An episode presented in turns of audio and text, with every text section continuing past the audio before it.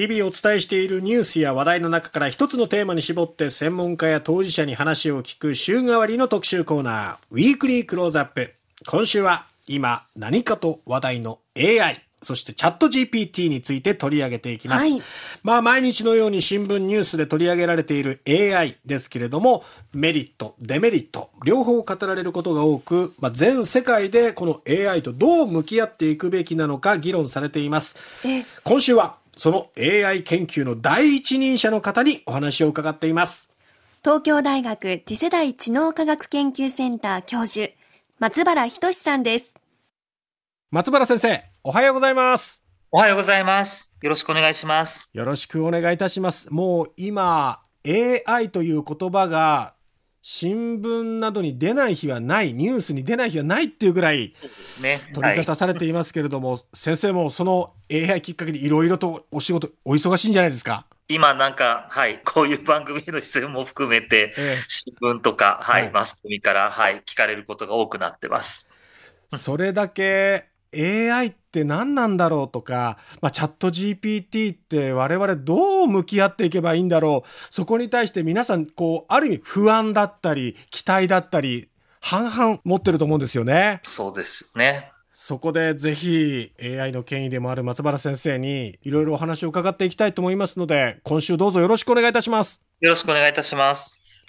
まずは AI、人工知能ってそもそもどういうものなんですか？それがですね、実はとても答えにくくて、ええ、我々専門家の間でも決まった定義みたいのないんですよ。へ私、まあ、あの、学生時代、AI の研究しようともう40年とか前ですけど、ええ、その時から定義がないと言われていて、はい。未だにないです。人によって違うことを言います。まあ、大体みんなが言うのは、ええ、まあ、人工知能っていうぐらいですから、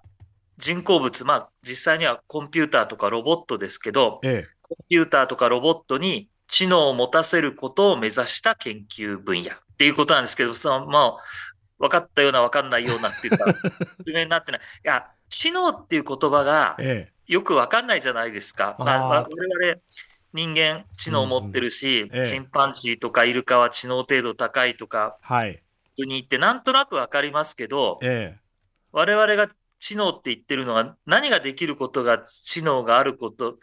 うやって喋ってること、はい、人の話を耳から聞いて理解したり、それに対して喋ったり、目で見たものを理解したりとか、いろんなことが知能って言われてて、一体何が、どこまでできれば知能があることになるのかっていうのが人間でもよく分かってない。それをコンピューターにやらせようと思ってる分野なんで、よくわかんないと。研究者によって、だから大事だと思ってることが違って、やっぱり言葉が大事だよ。まあ、今のチャット GPT 言葉ですけど、人間のように言葉を使いこなすことが知能の本質だよとか思ってる人は、そう、人工知能っていうのはそういうことができることだっていうし、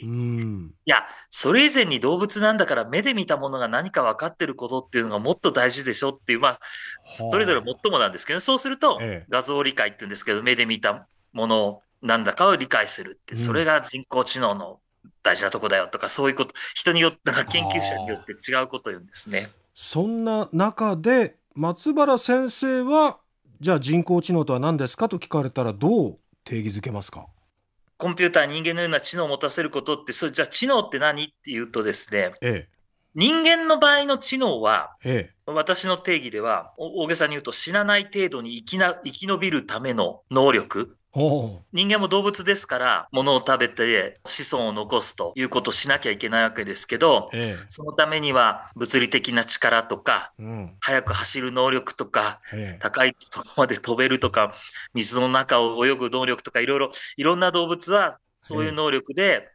生き延びることを、うんしてるわけですけど、人間は多分進化の過程で、こういう知能を身につけて、体力は他の動物に劣るけど、知恵で生き延びてくる。寒い時には服みたいのを着るとか、道具を発明するとか、みんなで仲間で一緒に一人ではできなくても仲間でやるとか、大げさに言うと生き延びるための力、知能っていうのはもともとそういうことだというふうに私自身は思ってます。うん、それがまあ人間の場合はっていうことですけど、はい、人工知能は AI はってなるとまた考変わってくるんですかね？まあ変わってきますね。あの、AI は人間と違って生物ではないので、うん、道具なので、ええ、私自身の AI の理想像は、まあ世代的になんですけど、うん、鉄腕アトムなんです。ほう。幼稚園の時に、鉄腕アトムのアニメが、日本初っていうか、のアニメが鉄腕アトムだったんですけど、見て、まあ当時の男の子はみんな憧れたんですけど、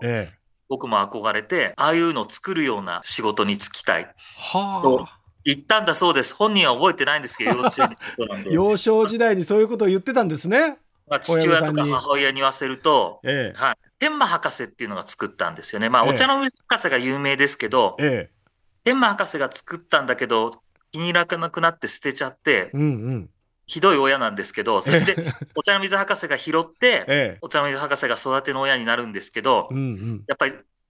なんか作ったのは天満博士だって なってたので、ええ、あなんか悪役だったんですけど、捨てた悪者だったんですけど、天満博士がみたいになりたいと言っていたと。はあ。で、実際その分野に、あの、まあ、腰を据えてずっと研究をされてきてるということなんですが、40年ぐらい前からっておっしゃってましたけども、人工知能の研究っていうのはそれだけもう歴史があるってことですか？はい。あの、世界的には、1950年ぐらい。えー、アメリカですけど、始まったのは。ええ。だからもう70年以上はあ。あります。だから僕が始めたのが80何年だから、もう人工知能研究始まってから30年ぐらいは経ってたって言えば経ってたんですね。へえ。でも、あんまり日本でやられてなかったんですよ。ええ、僕は学生の時。ある先生に人工知能の研究したいですって言ったら、え、君は人間のクズだって言われましたという。そんな時代があったんですか？そうです。人に向かってそう、クズだっていうドラマみたいなことがあるんだと、その時思いましたけど。はあ、それぐらい、その AI の研究っていうのは、はい、なんか、まあ、途方もないことというか。あ、そうですね。なんか、あの、それこそ鉄腕アトム、君は SF と学問を、うん、取り違えてんじゃないか、君は。とか言われて。はあ。はい。まあ、当時の AI、今思うと当時の人工知能のレベルはすごい低かったので、ええ、先生がそう言いたくなった気持ちはわからないでもないですが。うん。まさかじゃあ今のような時代が来てるなんていうのは当時は考えられなかったことなんですね、はい、考えられないかったですね。うん。はあ、今私自身もこれだけブームになっていると、なんかちょっと、ええ、なんかいいんだろうかみたいな。しかも先生、そのど真ん中にいるわけですよ。まあ、そうですね。まあ、さす、えー、まあ40年もやってきたのでってことですけど。ということで、AI の研究ってこんなに歴史があったんだ。もう70年以上の歴史があったんだっていうのも驚きだったんですよ。なんか3度目の波ってちょっとタピオカとか思い出してしまったんですけど。ちょっと比べ物にならないと思いますけどでもそんなに波があるんだなって思いました。ね、しかもその最初の頃先生が研究を始めた頃っていうのは、えその先生の先生からは、まあ、バカにされていたような、途方もないような、えー、研究のスタートだったわけですけどそれが今やっはい、もう注目、そしてもう欠かせないものになりつつあるということなんですが、はい明日以降またさらに具体的により深くですね AI について迫っていきますので明日以降もぜひ注目して聞いてください。